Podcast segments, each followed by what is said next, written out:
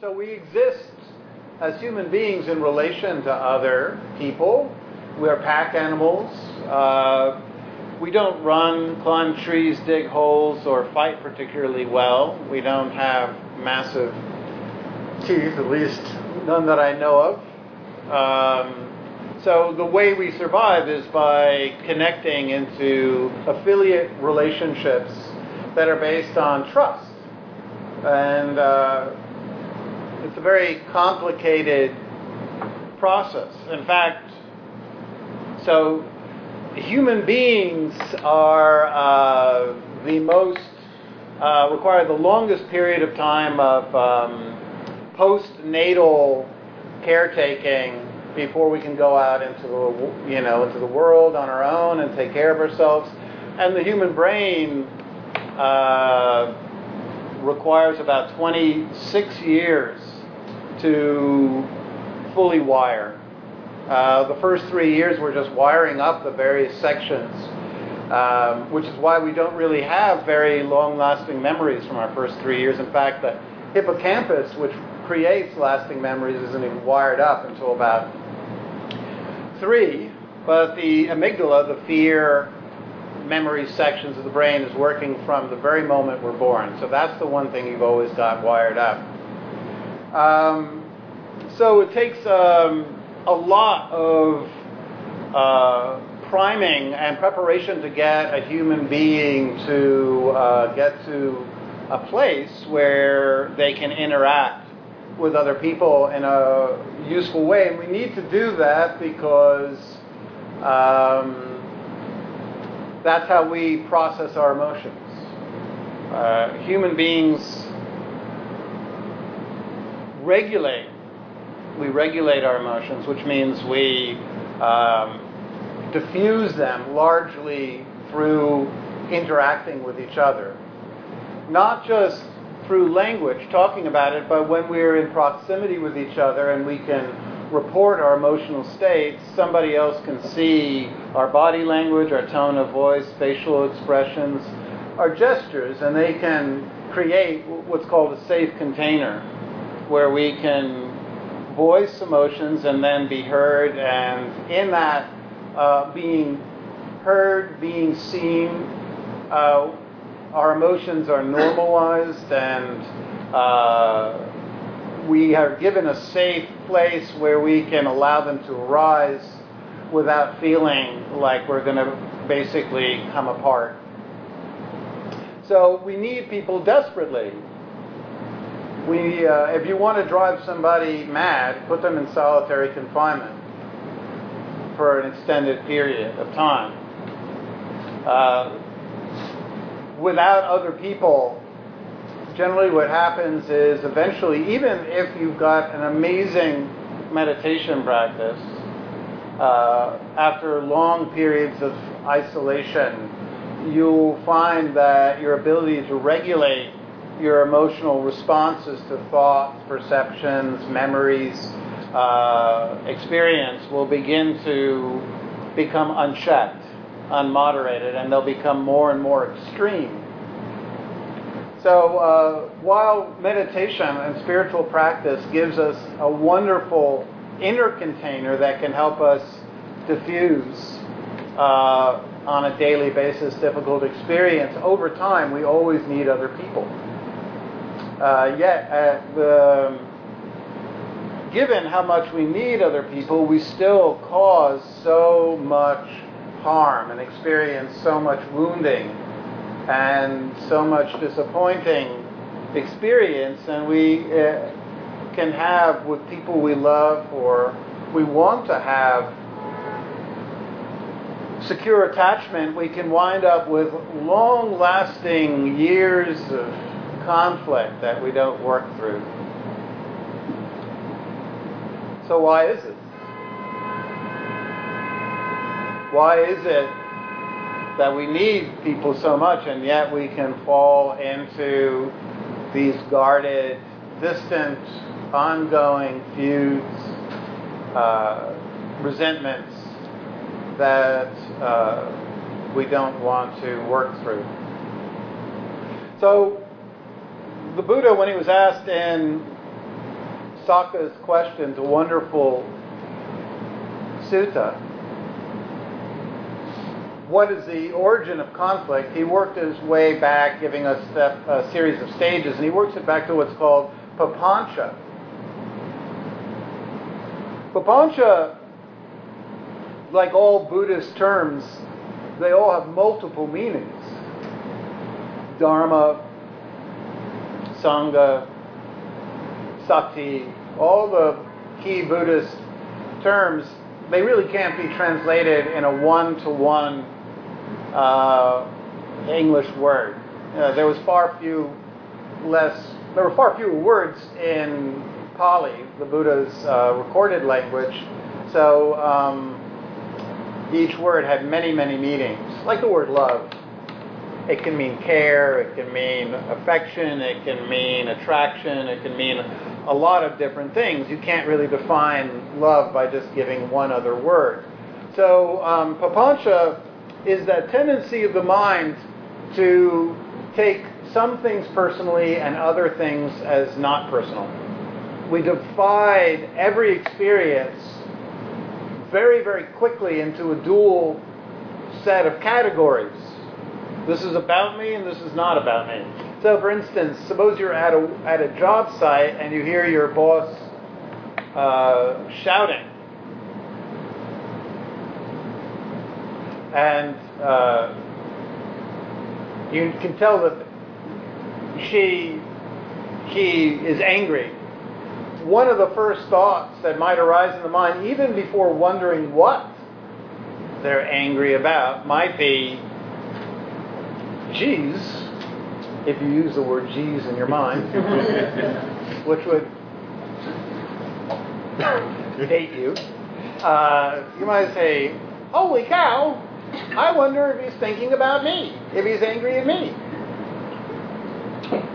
So we get caught up in, in basically determining whether external events are about us or not about us. Generally, in our direct perception, we tend to take things personally when they arise what feels like inside of the body. So we consider the thoughts ours, but if somebody says something to us, we don't consider it to be ours.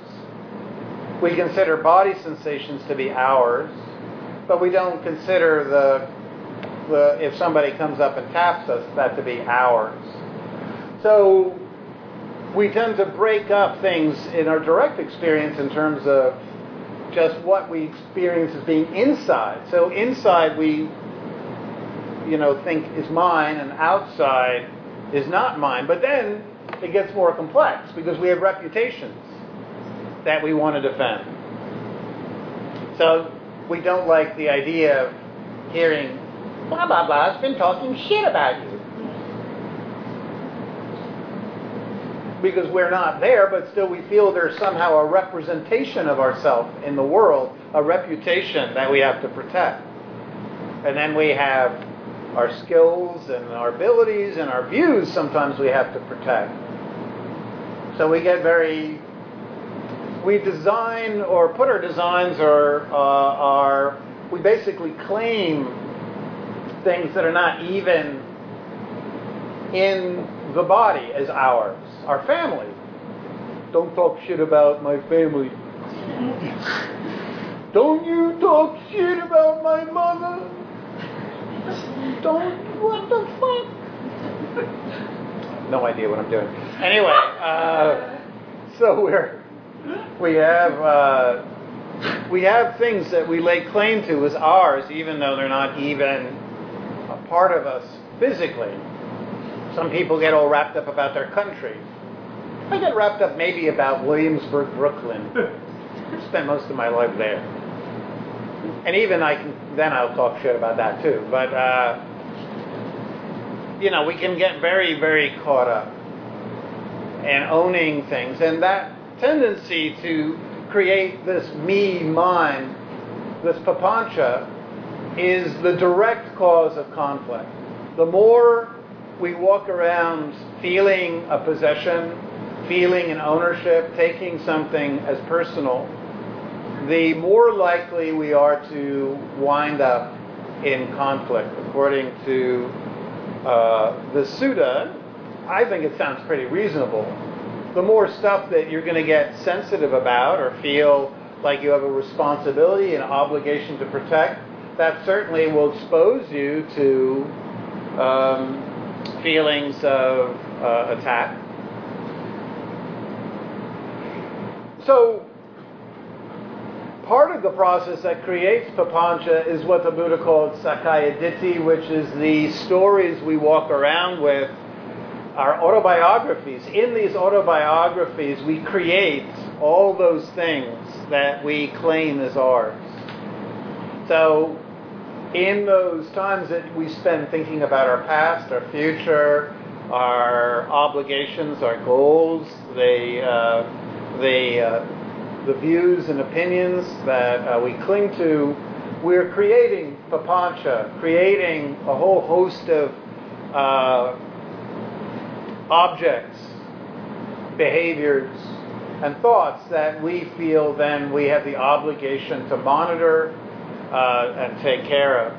And that lays us open for conflicts, which is why uh, the Buddha says the end of conflict is the end of attaching to views of self views of the world. Easier said than done, right? But uh, this is not a, an either or proposition. It's just meant to call attention to what we're doing every time we start to claim or develop strong opinions about something or to feel a sense of uh, pride or a sense of uh, uh, uh, the unskillful kind of attachment. That we're laying ourselves open to events or to uh, to experience that might very well backfire in the future.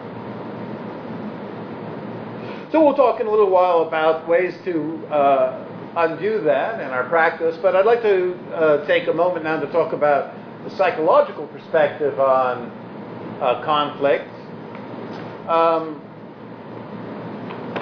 and I'm going to talk from perspective of uh, some of my favorites, like Masterson, Winnicott, Bowlby, uh, Mary Ainsworth, uh, some of the great 20th century psychologists. And essentially, what happens uh, from that perspective is early in life, we're very vulnerable as infants. We need constant caretaking, and any disconnection from our caretakers, our parents, can feel like the end of the world because we are completely dependent upon those uh, parental figures to stay alive. And we realize this. Uh, any disconnection can feel like pretty much annihilation and the feelings associated with blame, uh, anger, uh, rejection, abandonment, uh, disapproval from a caretaker can create feelings that to a child are overwhelming. The feeling of seeing a parent turning away, rejecting, uh, becoming disapproving or withholding when we seek love and care and kindness, that alone is uh, fairly overwhelming. But the emotions then that it creates and arise, uh, we don't have as infants or children the capacity to hold those emotions. So what do we do? We will suppress them using the tools that we have available to us, which means pushing them out of awareness. We will suppress the uh, intolerable emotive arousal states that come about when we're rejected or disapproved of or feel abandoned. So, um, how do we push them down? Well, we might uh, immediately seek a distraction, seek to run to television, seek to run to comic books or games, or we might, if we feel confronted, we might lie to say or do anything to get out of a uh, conflictual situation. We'll do anything to get rid of the situation, to not feel the um, the abandonment experience because it's it feels like the end of the world. And throughout our teen life, when we are introduced to the playgrounds or to the interpersonal experiences of teenage life, when we uh, experience times of shame or uh, ridicule from other kids, those times when we feel left out, ostracized, uh, picked on, they create emotional states that we too can't hold at those early ages because, again, they feel like overwhelming, threatening situations that will never end. Uh, as teens, we still don't have the perspective that those periods of our life will pass and that we won't be stuck forever in rejecting uh, abusive situations. So the emotions that arise in a playground or in a classroom or in a summer camp where we feel um, kicked out of the group or uh, laughed at or scorned can um, be devastating. And once again, we'll choose defense mechanisms to get rid, to push them out of our awareness. Defense mechanisms are are strategies that are not skillful, that are meant not to feel emotions, but to get rid of them entirely. Drinking is a defense mechanism, taking drugs, compulsive activities, uh, from sex to uh, any other compulsive activity meant to switch our attention away from an emotion is not particularly skillful, but at those ages we'll do just about anything not to feel what's arising uh, during these traumatic experiences. So by the time we uh, become adults, we've got generally, no matter how tolerant our childhood was, we've still got quite a few uh, suppressed and continually repressed energies of sadness and anger uh, and fear associated with these um, experiences of being shunned and rejected. So they're there, and they don't go away simply because we suppress them, simply because we don't pay attention to them. Uh, it would be lovely if we could, every time we felt sadness, just turn on, uh, you know, Louis C.K. and it would go away forever. Or if we felt angry, we could just, you know, watch. I don't know what people watch when they're angry. If they felt lonely, we could just turn on Facebook and we'd never feel lonely again. The loneliness would just magically disappear. It doesn't work that way. That's why we feel empty when we use things like food, sex, drugs, uh, social media, internet shopping, uh, as a Tinder. I love saying Tinder. uh, as a strategy to get rid of emotions, we feel empty at the end because all we've done is we've suppress something, and that emptiness is the feeling of the absence of the emotion, but emotion is still there. We just feel hollow. And then something happens in life. Somebody says something that reminds us of an early experience of rejection or outrageous behavior that we experienced from our parents or from other kids. And then what happens is the emotions arise. They are no longer suppressed or repressed and they come flooding up. And it's awful because when we experience these suppressed emotions, um, once again we feel like they're going to kill us, just like a child, even though we're now an adult, but we're still living in that uh, because we haven't worked through enough uh, conflicts or perhaps we haven't allowed ourselves to feel these feelings of sadness, rejection, anger, whatever is buried, we haven't allowed ourselves to feel it. So we, when they arise, they can feel like annihilation. We'll have no control. We'll be taken over. They'll swamp us. We'll lose our shit. And so what we do to not to keep the emotions suppressed is we get caught up in the story of the conflict. That asshole! I can't believe he said she had the nerve to say, I never call her. I call her all the time, etc. really getting caught up in the stories of the present conflict is all about uh, defending ourselves from feeling the older feelings that are uh, seeking our attention and seeking our, you know, want to be processed. They seek our awareness, but we don't want to give it to them because we don't. We still feel that we have that memory that as children we couldn't hold these feelings and we needed to get rid of them. So as adults, we still feel we'll be killed by these emotional activations, these states of arousal. So we get caught up in the rejection story and how dare they. The, and generally, what we can get spun out is between blame, shame. Have you ever noticed that? Fuck them. Fuck you. How could I have done that? Why did I do that? Fuck you. How could I have done that? I'm such an asshole. Fuck all of them. Why did I open myself up? Fuck. So,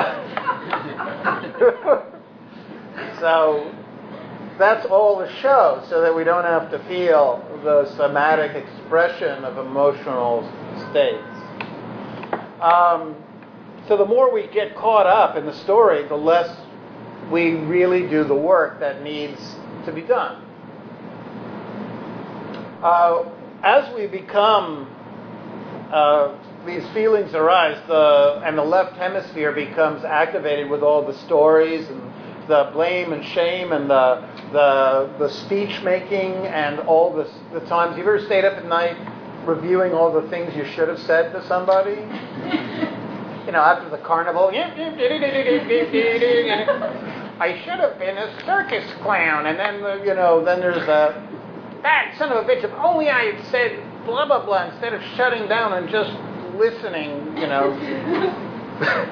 so, so the left hemisphere gets activated. We tell stories so we don't have to feel what's present, and then we become what's known as hypervigilant, which means we stay on alert because we're activated. And uh, even if we succeed in using a defense mechanism to to pr- repress, suppress, I should say, push down these uh, arousal states that need our awareness we'll still be physically activated.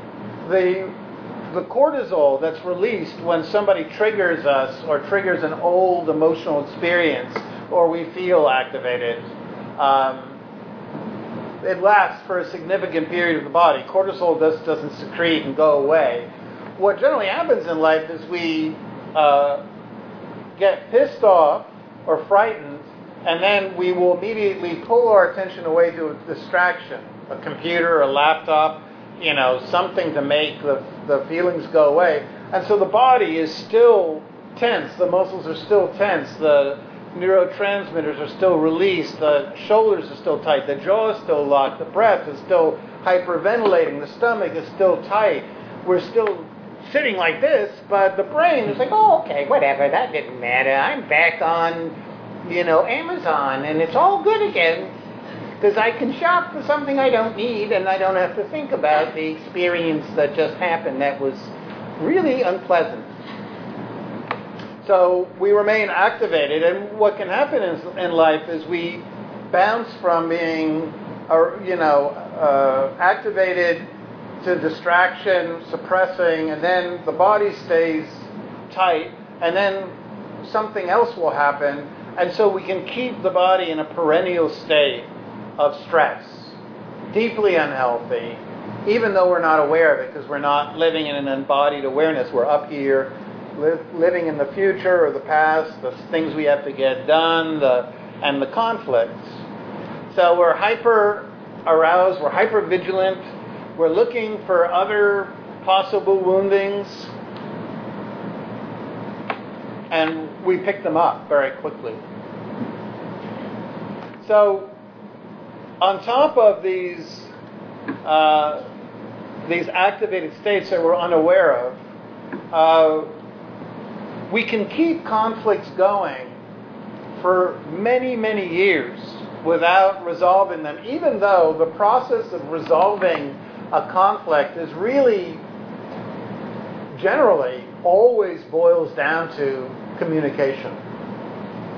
I've been working with people for 10 years now, and virtually every conflict stays in place because one or both people get to a place where they decide that they it's worthless to try to talk it through.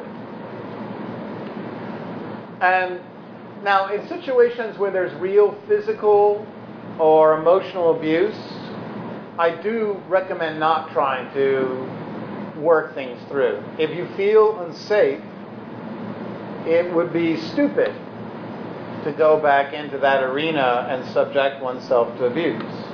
But there's many, many conflicts in my experience that are not founded on abuse. They're founded on disappointment, feelings of one person putting in more work into a relationship than the other person, feelings of, ex, you know, whatever that have not been met, feelings of uh, uh, slights, woundings, things that could actually be worked through. So, why do we avoid the communication?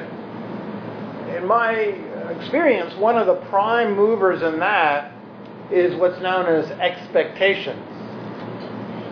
People, myself and uh, many times in my life included, can build up these long stories about exactly how we assume the other person will respond if we try to communicate about how we feel.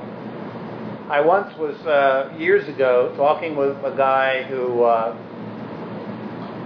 uh, was in a relationship uh, and uh, they had had a kid, and uh, for one reason or another, they had had they had stopped having sex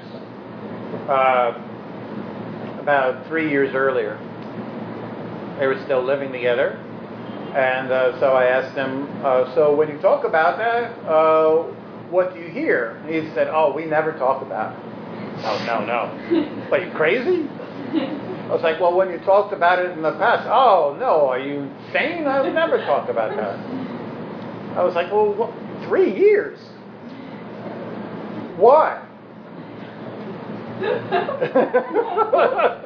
And he said, Well, if I say, hey, you know, I'd like to have sex, but every time I try, it seems that you're uncomfortable with it, then she'll say she doesn't want to talk about it because it makes her uncomfortable because she's got issues around it. And then I'll say, I'll get angry, and then I'll say, Well, you know, blah, blah, blah, why don't you do this, and why don't you do that? And then she'll say, and he had, he, before me, he had this long conversation, back and forth, and da, da, da, I was like, Really? You know exactly to a word how that would play out. Now, this is interesting and important to understand because let's put that aside for just a second and remember that the human brain is what's known as negativity bias. We build our memories out of the most generally disappointing experiences in life. That is how we build our memories about other people. We are five times more likely in relationships. Is a wonderful study I read that for a relationship to be healthy, there has to be five times more positive uh, interactions than negative because if there's any less than that ratio, people will only remember the negatives. we are not set up to remember positive attachment times when people went out of their way or were gener- we are set up to remember the uh, snipes, the wounds, the rejections, the disappointments. So our our expectations are not based on realistic representations of other people.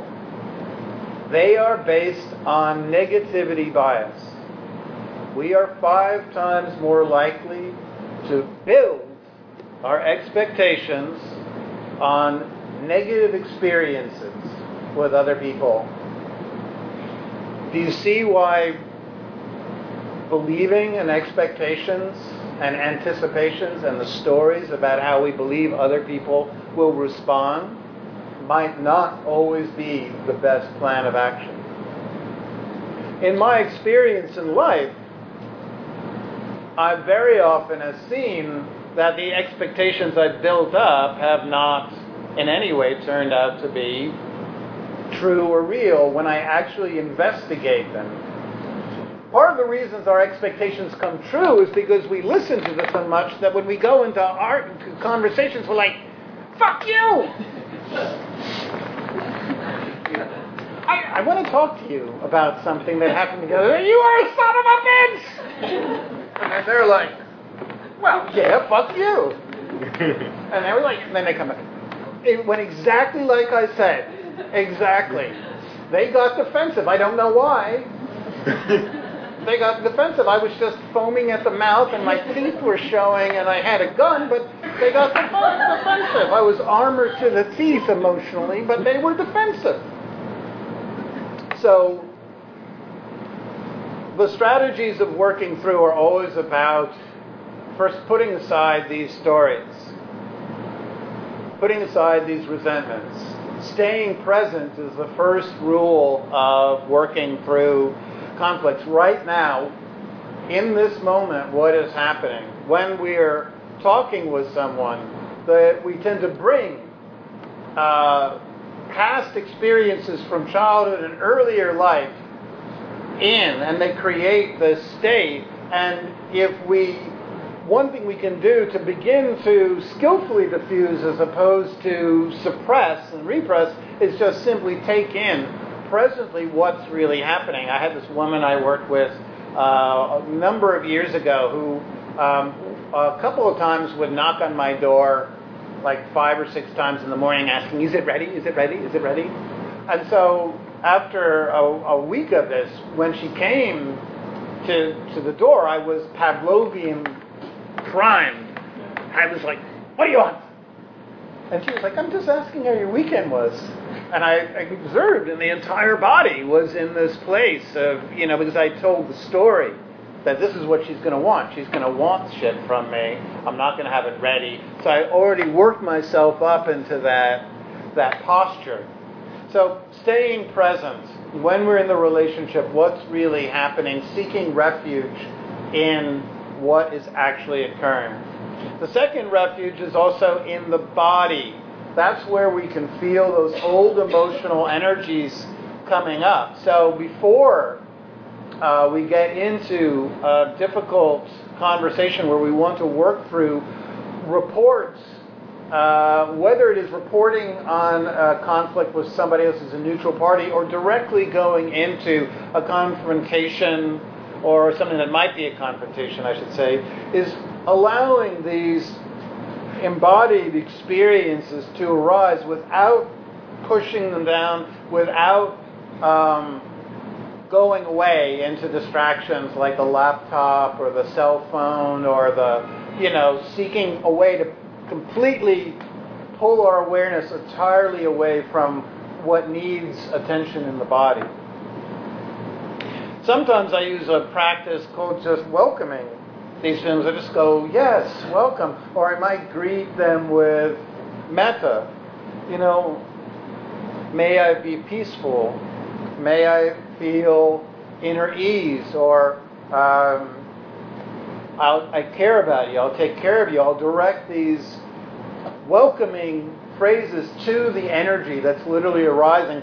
Because when the energy is arising and we resist, it feels stronger. But if we welcome it, it, it, it doesn't feel like we're going to be consumed or overwhelmed. It actually dissipates a little bit, enough that we can hold it.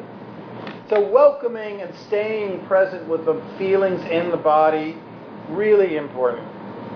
Now, the third practice is by far and away the most important, which is the precept of skillful speech.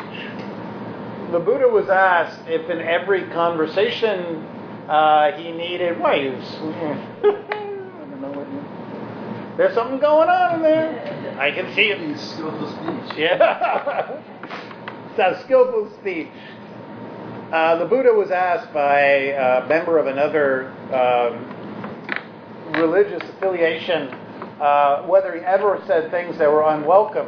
And it was a kind of a trick question. The Buddha answered it by saying, Well, I say, everything I say is honest, but it also has to be beneficial. I just don't say honest things that I don't believe are beneficial. But not everything I say is particularly welcome. sometimes I have to, with other people, say things that they don't want to hear, but they express the truth.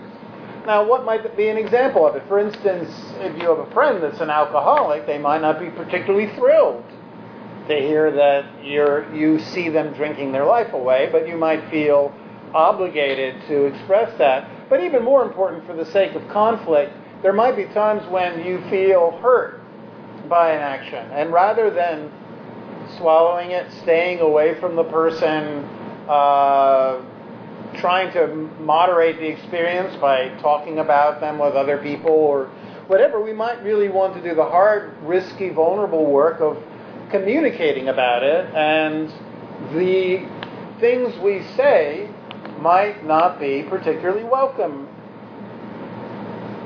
So it's important still to go in to those places that have risk, that might feel uncomfortable. We're all primed through childhood to be avoidant, as we said.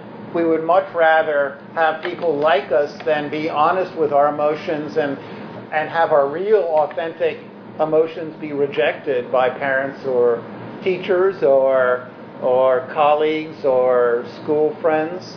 So we tend to try to avoid expressing feelings to others. But if we really want to do the mending work of, of working through conflicts, um, uh, it's important to be willing to say things that might not uh, be always welcome. So, how do we do this? First of all, we always couch, if we want to do this practice, couch the expression in personal subjective experience. I feel. The moment I, I get into the story of you, how dare you, you, you were wrong. Factual statements. Truth claims. You know, those kind of uh, ways of phrasing. You were wrong to have done that even if you're absolutely sure, phrasing it that way immediately makes people feel defensive. It immediately creates a battle. Whereas, in my experience, first of all, simply saying, This is just how I feel. My feelings were, I felt hurt when uh, we made a plan on Friday, and Friday came and I texted you, and you didn't text back the entire day because um, I waited and I didn't do anything and I had other opportunities and I felt wounded. When, when we say that, if somebody tries to say, well, you shouldn't feel that way, we can basically say, well, I'm sorry. It's just the way my, it's just the emotional experience. I felt sad. I can't help it. In my experience, people are less likely to be activated and feel defensive when we couch it in this is my was my experience. I'd like to hear yours. It's very important to each take turns and without and when somebody's taking a turn, never interrupting, no matter how outrageous their claim is. You can feel you've done 95% of the, the house chores and the person that's done 5% is telling you they do all the work. But still, it's our obligation in conflict resolution to sit with the emotional expression of outrage and hold it and give them their turn. Because just the experience of each sharing experience of being heard tends to resolve and make people less uh, guarded, less standoffish, and we might not get everything we want, but we will, we will feel one heard, and we will feel like we are no longer needing to push down, conceal, or manage an emotion outside of a relationship or avoid someone. And avoiding suppression, repression, all of those strategies feel awful. Working through something in the long term feels really relieving And uh, the years of teacher training, one of the things we have to do is we have to do these uh, check ins where you just state your emotional expression. your experience, excuse me. Right now I'm feeling, you know, it's like you're in rehab. Right now I'm feeling angry, sad, miserable, lonely, depressed, morbid. Uh, and then after we do that, we talk about any issues, and then we talk about any uh, experience with somebody else in the teacher community that we feel activated by. And uh, very often there might be this feeling to like, you know, I, what you? And Noah, the moment any of us will start to try to justify ourselves or try to put across our opinion, they'll say, no, no, no, no, no, no. Just sit with it. Not only that, but to add to the indignity, we have to say thank you. thank you for saying that. I want to rip your head from your shoulders and hold, throw it out the window where you'll never find it again, where dogs will chew on your head and pull it away. But thank you. and yet, when we do this, when we develop this process of saying thank you, or not even saying thank you, just being present and allowing somebody to share their their feeling and our feeling, what happens is there's this amazing amazing sense of the guardedness going down, the embodied stress relieving. We can hold the emotions. We can actually um, we actually develop a process where we can work through things. And it doesn't mean that we get to the place where it's all wonderful, you know, because we've all got these deep pools of, you know, toxins that we've, of suppressed emotions that we've been pouring into over the course of our lives. And believe me, they it can take years, decades to process that, that reservoir of toxin. But we can start, and one of the most efficient places is in working through conflict. So that's enough out of me. I hope there was something worthwhile tonight. I thank you for listening. If you're going to leave now, if you can help. Uh,